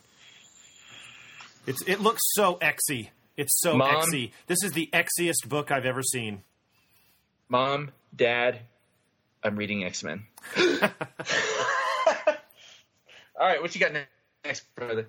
Okay, so uh, all right, we again. I talk about Machine Man. The reason being Never what- stop. Yeah, every every every uh, every podcast I think we've done, every uh, issue we've done, I have We're, talked we're about. obviously building up something. to a secret. Yeah, it's not a big deal. Uh, the point is that we're. I'm interested in seeing what they're doing with their 2020 thing. Marvel going to do with their 2020 thing, and I got really excited when I realized that there are tie-ins in the current Tony Stark Iron Man title. So Machine Man has made appearances in there, and I went back and I found my issue numbers one and one through three, and I actually I read them this morning, and so uh, I'm pretty pretty sold on this book. I'll be picking up this book henceforth. There are really great gags in this. There are really great things going on in here. Um, and this is this is me having read like issue seven and eight or something, and uh, and just this first three. But I was sold as soon as I realized on uh, in issue number one, a couple of pages in, Tony Stark shows up at Andy Bang's house, who is a robotics expert, and it says, "You got to come work for me. I'm Tony Stark. I'm awesome. You know me." You're not doing enough with robotics. You need to come help out. I can give you all this great stuff. And uh, he takes Andy Bang away in his flying car that has a license plate that says Rylos.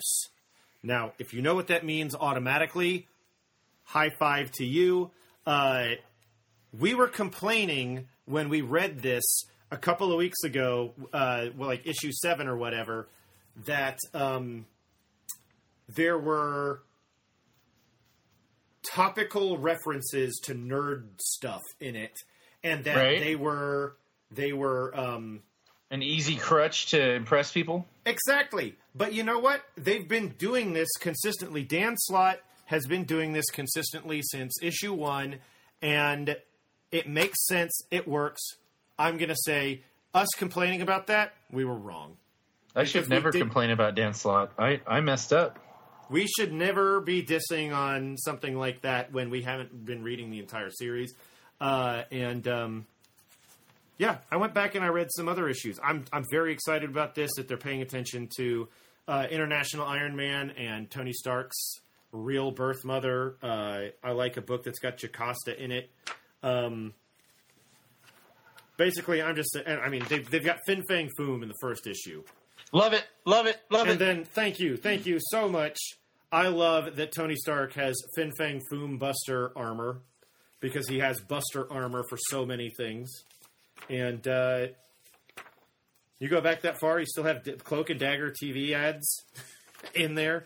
I got to check that out. It's on Freeform. I guess there's a second season coming out. That's a great thing. Anyway, um, Sunset Bain for next appearance, issue number two. That is a Road to 2020 thing because 2020 basically revolves around Iron Man 2020 and um, Machine Man 2020. I just, I'm telling, I'm just saying, everybody, something. I'm, I'm going to go ahead and we're going to. I think the next next time we get together and and uh, Mindfields podcast, I'll be able to do an a Machine Man uh, long box, and then I'm going to shut up about it for a while so everybody can catch up or ignore it or do whatever they want to. But we'll probably bring wait. him up as things progress uh, with their Road to 2020 stuff that we saw solicited in Marvel previews some time ago. Anyway, Tony Stark Iron Man. I think it's totally worth reading. I like it. I like Andy Bang. I like Stark Unlimited. I like I like what Dan Slott's doing. I like the I like the artwork. I like the Wasp. I like all of it. It's just fun, entertaining read, and uh, I don't think you have to read a million years of uh, Iron Man to know what's going on. Also, this is clearly the flagship Iron Man title, so if there's other Iron Man stuff, appearances going on, and everything else, this is this is what matters right here. You're damn right it does. I've got one last comic, and I'll make it quick. Uh huh. Now we talked about making sure not to, you know, keep it fresh, not always do the same things all, all over and over again. We talked about Immortal Hulk recently, but I really think, and you convinced me to talk about it uh, without really notice, noticing. But issue number fourteen just came out. Al Ewing, writer, Kyle Hotz, Yeah. guest artist. Guest artist usually makes me cringe. Not this time. His artwork was an homage to some Dale Keown stuff. You'd see it in specific spots. Banner looks sick, and my whole point here is, is if you guys have not been reading the Immortal Hulk, this is a perfect jumping off point. Cool. He just he just finished a, a, a like two whole big storylines, but now he's he finally got to Betty's house and he's sitting on her porch. We start off at the funeral of General Thunderbolt Ross. Oh no, really? Oh yes, and then when you when you see it, guys that are in the know that have been reading for a while or I- I've dug enough to see what uh, Dale Keown stuff is, you'll see it in the mouth and the head and the way he sculpts the the muscles in a couple different spots. But I think that was just because he wanted to make sure Keown knew that he loved him. But when he does his own Hulk near the end, and when you see it stand down, stand down, the the plan is you strike and run, strike and run. The it's nighttime. The Hulk cannot die at night. If that will get you get your britches burning. Uh, also know that my comic book guy, Mr. George Levy Muse Comic Book, says I haven't read it yet. I hear it's awesome, but we keep selling out of it. Oh wow, cool. Nice to have some And when feedback they- like that. when they sell out of it, they know, and this is issue number 14. For 14, or I, want to say maybe 13 issues, they've known we should buy more stock. And it keeps selling out. If that tells you guys anything, uh, get the uh, graphic novels that are coming out, and this is a good jumping off point. You'll, it's it's got a good mystery to it. Uh, you'll you'll know that you've missed a few things, but the mystery isn't going to over eclipse you to not enjoy the comic book. The artwork is amazing also well it's not just amazing it's really well done the details are the, the devil's in the details with the inks there's a lot of overshadowing and especially when they showed like sick banner and when when him and betty kiss but also the fact that this is the first time i've i mean alex ross has been around since i can remember i, I remember i was the first time i saw alex ross i was trying to find uh, uncanny well actually it was x-men number 75 Mm-hmm. and no one had it. And Marvels was on the shelves, and I was like, "Wow, they're painting these things now." Yeah. And reading Marvels, you know, I eventually got my hands on it, and then he did like you know, Astro. He's done a lot of uh, really credible work, but when it comes to his paintings, he can he can belt them out, no problem. You know, he's he's fast enough. He's got that skill. When it comes to powerful imagery that really resonates with the story, you know when you pick up a comic and you see like the Punisher getting shot thirty times in the cover, and like, oh no, this is where Punisher gets shot. yeah. and and and it it barely resonates because maybe the Punisher got shot in the shoulder. and Sure. you know, or there was some big like shootout, and it was just a, a, a little bit of a, of a big tease. His his artwork on these covers, he read it. I can tell he read it. How do I translate the emotional content of this comic book into one beautiful painting? Hmm. And and there it is there it is. This th- this is powerful work he's doing. This is this is something that's going to be studied and be in real art galleries, not just uh, comic cons and some little offshoot or somewhere. This this these things deserve to be somewhere good. Man, that's I mean, all I got, man. As far as Alex Ross stuff being someplace good, I've got my signed painting, uh, signed by Alex Ross painting of uh, Flash Gordon framed up Love on it. my wall. And uh, when you say we're best friends, I've got a picture of you and me uh, to the right and above it. Not that that, I mean, yeah. But uh, Yeah, Yeah, you're you're, you're wearing Gordon. your flash shirt. You're wearing your flash shirt. I'm wearing my Blackcraft Cult Witch Cuff shirt. Send me Yeah. free stuff. Uh,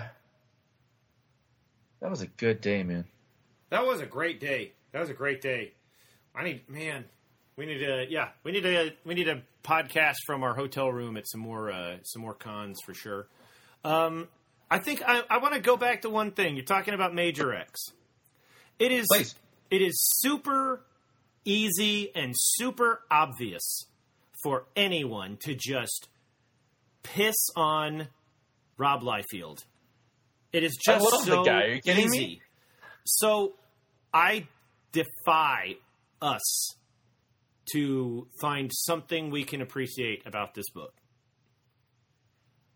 I agree because Let- Liefeld, I wasn't hitting. Uh, I wasn't shitting on you. No, I I mean, I, it you know, out, and you, there's a lot, put it out always a lot to joke about when it comes to this character. I've seen some people pull some seriously vicious pranks on him at cons, uh, online. I mean, it's just yeah. I, the guy. Uh, anybody who knows who we're talking about knows what we're talking about. Rob Liefeld is obviously notorious for depicting people of- in terrible, uh, ill-proportioned fashion. Uh, and There's contro- there's serious controversy around him as a businessman, but you know what? I don't Yeah. care. I, I I wasn't there. Mhm. All I know is is I've enjoyed literally everything he's ever done. There- Well, there's great. never been something he didn't Good. do that I didn't like. Okay, the next time we talk about uh, the ne- next time we next time we do uh, a, a, uh, a, an episode, tell me what you liked about it. Tell me what you like about it. All right. Well, we'll, we'll we'll get in depth with it, but before we go, uh, one last thing I forgot. I, I didn't want to miss out on this. Mm-hmm. Uh, VC's Cory Petit did letterer for Immortal Hulk. VC is on the uprise. VC's coming up to be like comic graphics. yeah, that's man. I mean, every it seems like every book I'm picking up, virtual calligraphy has been doing the lettering, and uh, I'm just fascinated. Like, it's like a collective or a union or a guild or something like that, or you know, you're hiring a company to come in and do it. I mean, why not? It's just interesting because it's a new direction in in the uh, in the industry. It's a new Yeah, direction in the craft to see Because remember, a company come in and do it. remember Starkings and Comicraft? I mean, Jesus, those guys are still going going hardcore.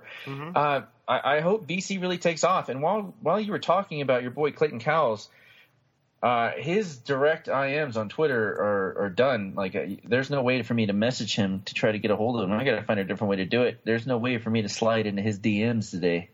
Huh. I think Joe Carmagar, uh, Car- Caramagna, Joe Caramagna, um, I looked at a bunch of his Twitter posts at once, and he was dude was watching some wrestling. So Yeah, I he, I mean, yeah, he had. It was a while ago, so it was Royal Rumble time, and he was posting about Royal Rumble. Oh wow, we're gonna have a busy weekend because uh, you're going to Austin on Sunday. Yeah. Fastlane is Sunday night. There's a big thing from New Japan, in, like either tonight or tomorrow night that we get. That I'm gonna, uh, you're gonna be gone, so I'm, I'm gonna watch it with my buddy. Uh, um, with my buddy is his his house, and we're gonna podcast from there and talk about Ring of Honor, and then uh, we'll have to talk about. Um, What, SmackDown and Raw. No, SmackDown and Raw tomorrow night. Yeah, after we talk about what's going on in Colorado Springs, I Right, cannot right. wait to go tonight. It's in a it's bar wrestling. These guys actually got Marty the Moth one or a couple of times. uh, uh, like it's it's literally like three of my favorite. Well, four. Well, no, it's it's uh, three of my eight favorite things. Well, folks, that's going to wrap us up for now. What we're going to do now is we're going to cut and then we'll long box on wrestling um, after we've uh, after we've been able to get some more material. Um, I don't think we'll we, we're not going to upload this right now. Oh no, no, no, we'll no, we'll, we'll string it all together, or rather, Yeah. Joshua is the one that takes care of that. So, uh, all right, folks, uh, we'll check in out, with man. you again. Yeah, we'll see you guys in a little. And just yeah, well, you guys, we're going to see you guys in a second, and uh, I'll talk to you in a little while. All right, over and out. Make it so. Hey guys, welcome to the Mindfields. It's Joshua Michaels here- here with my friend Cody. Uh, Colin is actually on vacation. We just spent a good uh, afternoon day drinking and watching some New Japan Pro from the uh, March 10th episode of the Cup. And uh, what did you think, man? It was good. It was good. It was, a, it was a little, little different. Now, uh, you said something earlier that really stuck out to me about watching New Japan was that it was uh, interesting to you because you didn't know what moves were about to happen because you're not familiar with any of these guys' skill sets. And uh, I appreciate that. But today was kind of a hard sell for me because um, as of like, I don't know, since the Elite left, it's been really hard for me to sell this on anyone because I feel like the guts got taken out of them.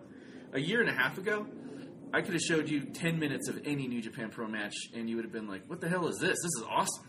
But uh, I noticed that it was kind of like they, they built up the violence. Like, they really pulled their punches. Like, earlier when we first were watching one of the first matches with Minoru Suzuki, I mentioned that, like, wait, he's not hitting as hard as he should. But that, now at the end, with Naito and, uh, and Kota Ibushi, they were laying into each other. What did you think?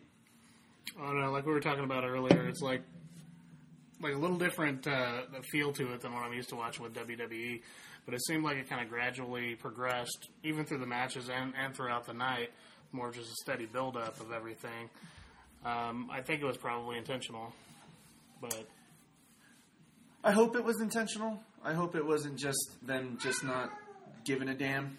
But it's it's all right. We started with the first match with uh, we've got Yoda.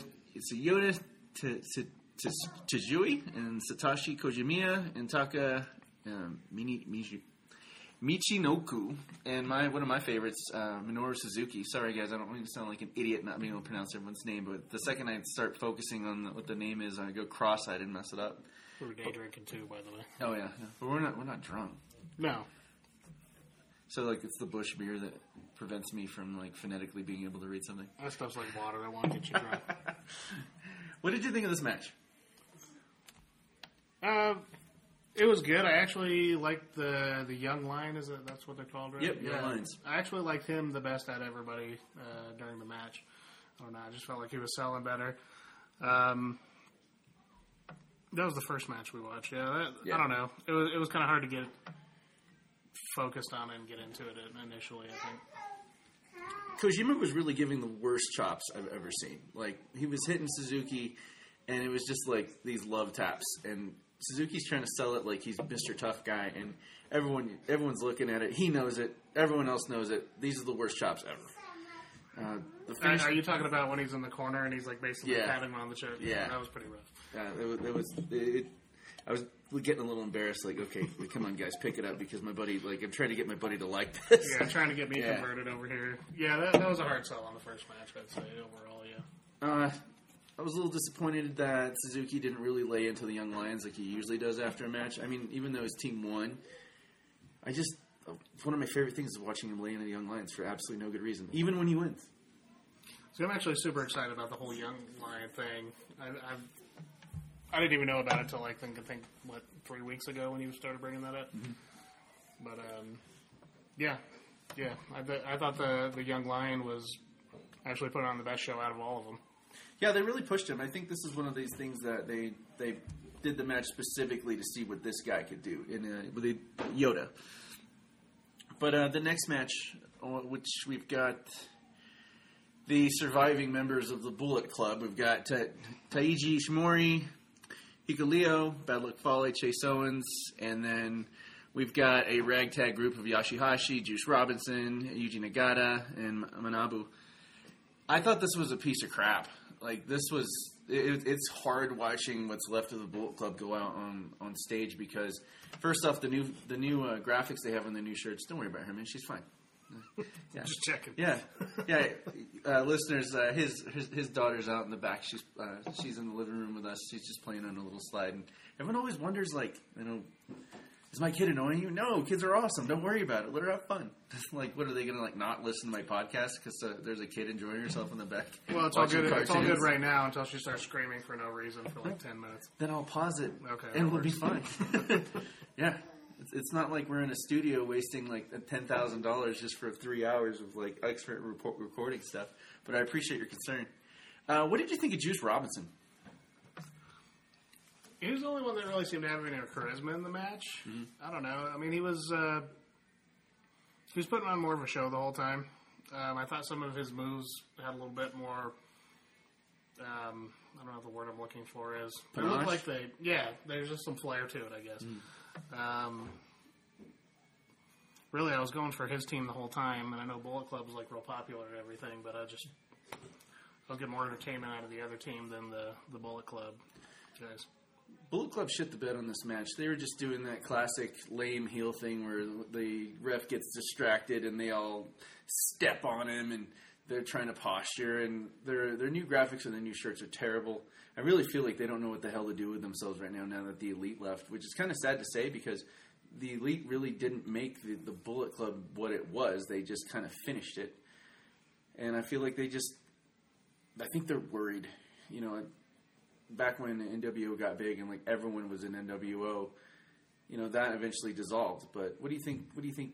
What did you think of what was left of the Bullet Club? Did they impress you at all? Not really. Um, I mean, I'm coming in kind of blind because I don't really know the whole New Japan thing. But I mean, it, it wasn't bad, but it wasn't like anything that like that match definitely didn't make me want to stop watching WWE or anything. Right. yeah, I'm not trying to get you to stop watching. I'm just hoping that there's you know better, different product out there. Sometimes better product. But right now, like as of as of up to this match, yeah, no, no, not better product at all right now.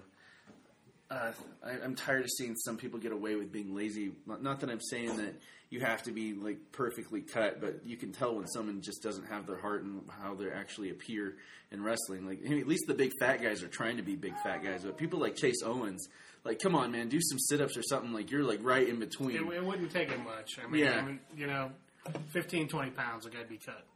Yeah. We skipped a couple of the matches actually. Well, we, we did watch the uh, the match with Los Ingobernables with uh, Sanada, uh, Bushi, and Shingo. Uh, this is one of those ones I just want to touch on real quick because uh, Ren Narita was part of the other team. He's one of the new lions that's working his way up, and he really shined in this. But obviously, he got pinned. There's a 99.999 chance he was going to lose, and but he still did a good job showing off like uh, actual you know technicality. What did do you remember watching any of this of this match? Yeah, yeah, I was all about the the young lion on that one too. Yeah, I, I thought I've seen him before. I think I think we actually watched him the first first uh, thing you showed me there. Yeah, it was like a week and a half ago. Last time we, we did watch some New Japan. He was he was pretty awesome. He was one of the opening matches. We were watching the Honor Rising. That's what we were watching. Okay. He was uh, he was one of the initial matches. Let's see. As soon as I saw Teach, I was like, okay, we're skipping this because I know this is three and a half hours and your wife's going to be home soon. So we went to the we fast forwarded to the good stuff. Fast forward to Mr. Hiroshi Tanahashi and Shota Umino. What did you think? I really enjoyed this young lion who was three away from t- the you know main event. Yeah, yeah, and, and, and from the start they seemed to put, put in a little extra like showcase on him. Um, he ended up doing a move off the turnbuckle, which was cool.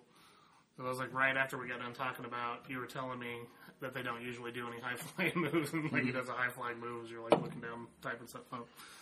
Um, it was a good match. I like that Shota was really laying into Tanahashi. Tana, he actually like gave him a few receipts that I was not expecting a uh, a young lion to actually like actually have the balls to do that, especially Tanahashi, who he's not going to stand for that sort of thing.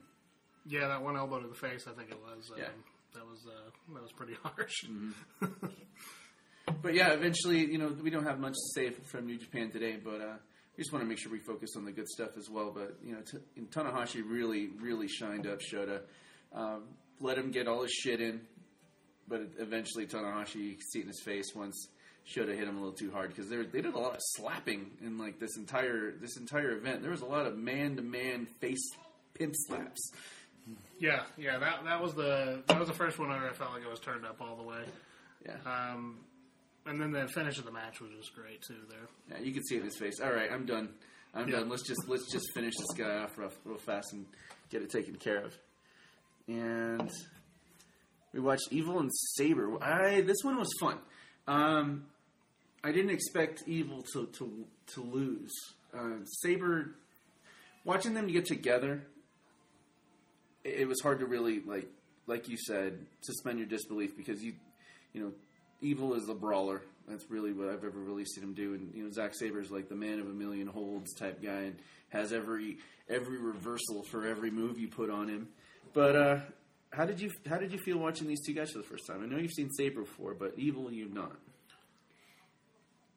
I was I was surprised uh, the way the match went. It wasn't like when you first look at the guys, you expect them to be wrestling in the manner that they were. And I've I've seen a little bit of Zack Sabre, but I haven't really seen a whole lot. I've seen him do a lot of a lot of holds and stuff. But I expected the evil guy to come out and just dominate him, especially when he comes out with that. Uh, I don't even know what you call it. he had that Doctor Strange thing. looking thing and the scepter making like looks like he was casting the spells like Doctor Strange does in the movies. It's that like spinning LED thing that looked kind of so I just, I just expected him to come out and just annihilate the guy. And then um, they actually put on a really good match. I kind of like how he was working his uh, his holds in and actually letting him brawl a little bit. But I feel like he should have he should have been throwing more punches. It was nice watching Zack come in wearing the uh, RPW British Heavyweight Championship. I, I think they need to expound that a little bit more. But Sabre did a good job, man. Like the whole time, you could tell that he didn't get he didn't get too uh, blown up, evil at the same time. You know, you, you brought up that interesting point. Like, how are these guys actually communicating in the first place if they don't speak the same language? They have to speak the in ring language for that one. But Yeah, that's one thing I've noticed like strongly about WWE. You can you can see people talking through their matches. You can see them talking. Now, uh, at the end of it, just to wrap it up here, because we don't have too much to talk about New Japan today, because, well, frankly, was just we spent like three hours watching it, and there's not a lot of drama to play off a tournament. But you know, we're going to try. Ibushi and Naito. That was just outstanding. That was that was a good match. Oh, that was phenomenal. What did you think of uh, uh, Naito's like in-ring persona when he first walked out there? I don't know. I just felt like he's the guy you would you, you just look at him and he's like somebody you feel like is just a jerk. he's just a total douchebag that comes out. And, He does look like an asshole. Uh, Ibushi, I like the fact that he looks like. If I was going to say, if I was going to look in a Japanese dictionary and looked up babyface, I would expect his face to be next to that word. yeah, yeah, like Captain America of Japan kind of thing. He's doing a really good job. I mean, he really got himself over. And Naito, at the same time, though, you could tell like that persona. I hate everyone. I don't want to be here. I'm just here to cash a check. I mean, even Such when he's like selling persona. on the ground, he looks like he's pissed. Like he's Yeah. just like you goddamn people. Like I don't, I don't like you. I don't like him. I just want to get my my check and go to my mini harems that are awaiting me in said Japanese awesome hotel that probably has some toilet that lights up and holds you. Do they do they have those? Oh yeah, Okay. yeah. They got weird. They got weird toilets there, man. They have fun with them. Yeah. what did you think of the in-ring action? It was great. Uh, I think I think I became a Ibushi fan uh, from that match. I mean, he was uh, the selling and the, the some of the shots he took. It just made it look so real. Yeah. Um, and the guy's like one of the few ones that's, that's built like a tank when he comes out there. Like a lot of them, you can kind of tell are a little out of shape. Or uh, that guy, he looks like he can take it. I like the no selling a lot when they were trying to be like as badass as they possibly could because you know that that was one of the things that Naito really like. Just looking at him, you know that's kind of like one of his things is that he's Mr. Billy Badass, and he you know was really heating up Ibushi for a while, but finally he got that Ibushi got that you know that boost of like okay I'm I, I can do this, and then started you know letting him hit him at the same time too with equal power, and then the no cell the no sell slaps you heard a mile away. Also, the fact that uh, you pointed out that the it was the first time you really noticed the crowd actually like you know getting really really into it. Yeah, yeah. I mean, I'm I'm not used to watching the Japanese wrestling, and they're just sitting there being all patient and nice and watching the match. And then these guys come out and they put on that show, and then they just they they almost blew up. Um, yeah, I mean that, that was the best match out of the ones we watched for sure. I think. Um, definitely got me a little more interested in New Japan. What are some of the things you like about New Japan? They hit harder. Um, one of the things I really like is like when they're in a hold, they're actually working that hold. Like when in, in WWE, they put them in a headlock and they're in position. You know, they wiggle around a little bit, they make some faces, and they, they try to get out. But in, in here, I mean, they're, they're they're cranking pressure on these holds, and they're they're modifying the holds a little bit, and it's just minor. It's like you'd never barely notice it, but I found that kind of interesting. The holds don't look like they're just taking a quick breather. Yeah, yeah, exactly, exactly. They look like they're actually wrestling when they're in a hold. What do you think about how the way they like really like brand it? Like, what did you think of the way the the auditorium looked? Uh, what did you think of the merch that people were holding up? I thought the production value was pretty good. Um, I kind of like the uh, dangerous guardrail. the thing that's something I always kind of notice. Um, you know, the logos look good. I, I feel like uh, WWE is just a little uh, more mainstream about it, but that's kind of one of the things I liked about this is it was um, not trying to be like this elite thing, but but take it seriously at the same time. What did you think of the fact that um, the entire thing was all in ring? Like there was no backstage vignettes, there was no, uh, you know, shit talking like in the locker room or. I, I had mixed emotions about that. It's like the fan, like the wrestling fan, like that likes to watch the wrestling was like, yeah, this is awesome because I'm not wasting my time. Like WWE takes like what an hour out of the night just promoing stuff. Um, but at the same time, it would have been nice to be able to get to know the the wrestlers a little more coming in new. Like maybe just have a little bio about them beforehand, just something, Something. saying, "Hey, this is what this guy's kind of known for," just so you know what you're getting into there.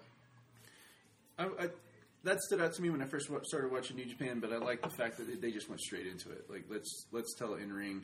Uh, again, like I said earlier when we first started uh, talking, that the product was a lot better about a year and a half ago, and I really got into it. Now I have seen some like little YouTube videos where they're like um, doing like a press conference looking thing, and it looks almost like a boxing like uh, Yeah. hype. And I actually like the way they do that because it's more realistic. I mean, you're not going to walk into a hotel room and see Yeah. a couple re- like fighters getting ready to fight. So I think they make it a little more believable on, on here than like WWE does. Would you want to watch again? Yeah, for sure. Yeah. Uh, anything in particular that was your favorite thing about that stood out?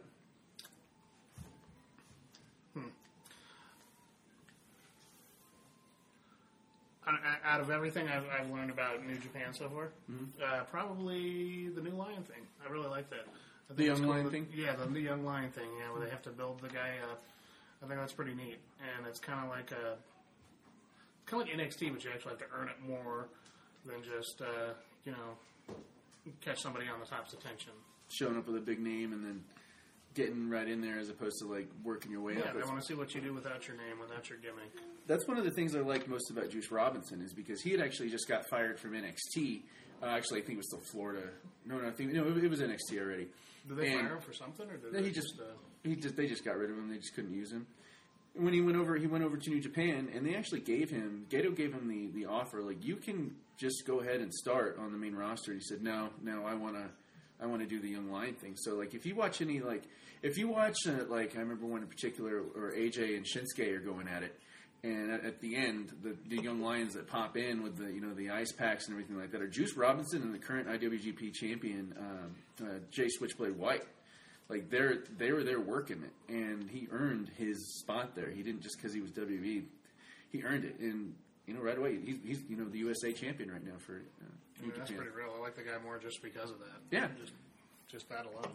Yeah, and you didn't even know that, and you and you and he stood out already. Like earlier when we were talking about his match, he had that he had that charisma, and he he was having a lot more fun, I think, than everyone else was. Yeah, yeah. I mean, it, it almost looked a little out of place there because everybody's so serious about the whole thing. But um, I don't know. I kind of like having a little mix, and uh, I think something New Japan needs. I think they need some people that'll just come out and make like more of a spectacle, other than just the wrestling, to get the other types of fans to watch it.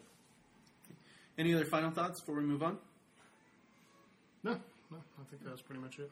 Yeah, and guys, uh, last Friday we actually went to uh, bar wrestling, Colorado Springs uh, wrestling. That was it was our first time actually. We, we've we've heard about the promotion and we've talked about it, but finally we actually bit the bullet and went and uh, went to the bar, and it was just awesome to see this this ring in a big bar. It wasn't too overproduced. There was actually a decent amount of people there. I'd say there was about hundred people there, and it was a lot of fun. What did you think? That, that was my first indie type show. That was that was a blast, man. I'm I'm I'm definitely going to a lot more of those. That, Yeah. that was uh, that was cool. The wrestlers were cool, really down to earth guys. Um, they put on a good show. It was nice to talk to them without them knowing their potential. I think. I think all of them are hungry. All of them are, were willing to talk to a guy that just comes right out of the blue with his hand out and like, "Hey, I've got a podcast. Let's talk." And I want your phone number. Yeah, yeah. You, pretty much just jumped right in and asked them. yeah. They just were like, yeah, yeah. They were excited. I think uh, most of them were just so humble about the whole thing too. Mm. Like they weren't like felt like they were superior to anybody there. Like not even the the champion. Uh, I can't remember what the guy's name was. I don't remember any, any of their names. I'm not going to pretend to. We'll, we'll, we'll learn them eventually when we start we talking to them because we've got a few the few of their numbers. Because I, I, I want to talk to all of them. I want to talk to all of them. I want to know how they got into it. I want to know what they think about Colorado Springs as a wrestling town, if it is or if it's not, if they can, it's got the possibility to be that sort of thing. I want to know where they want to go. I want to know where they started, and uh, I hope they're listening right now because every single one of them was like, "Wait a minute, it's a podcast about wrestling and comic books." And like, Yeah, they were Yeah. super excited about the comic books too. Yeah, that was Yeah. and we just it's just a fun thing to do because you know wrestling is pretty much just like comic books anyway. But uh, yeah, we'll we'll get to that next time. Uh, we actually get a little bit more time to sit down with um, the local wrestlers and get to pry their minds because unfortunately they you know they got a great product, but their website is a, a bit to be desired for any sort of history or about them, and the, the profile page didn't pop up for me. I think they're really new too, though. yeah.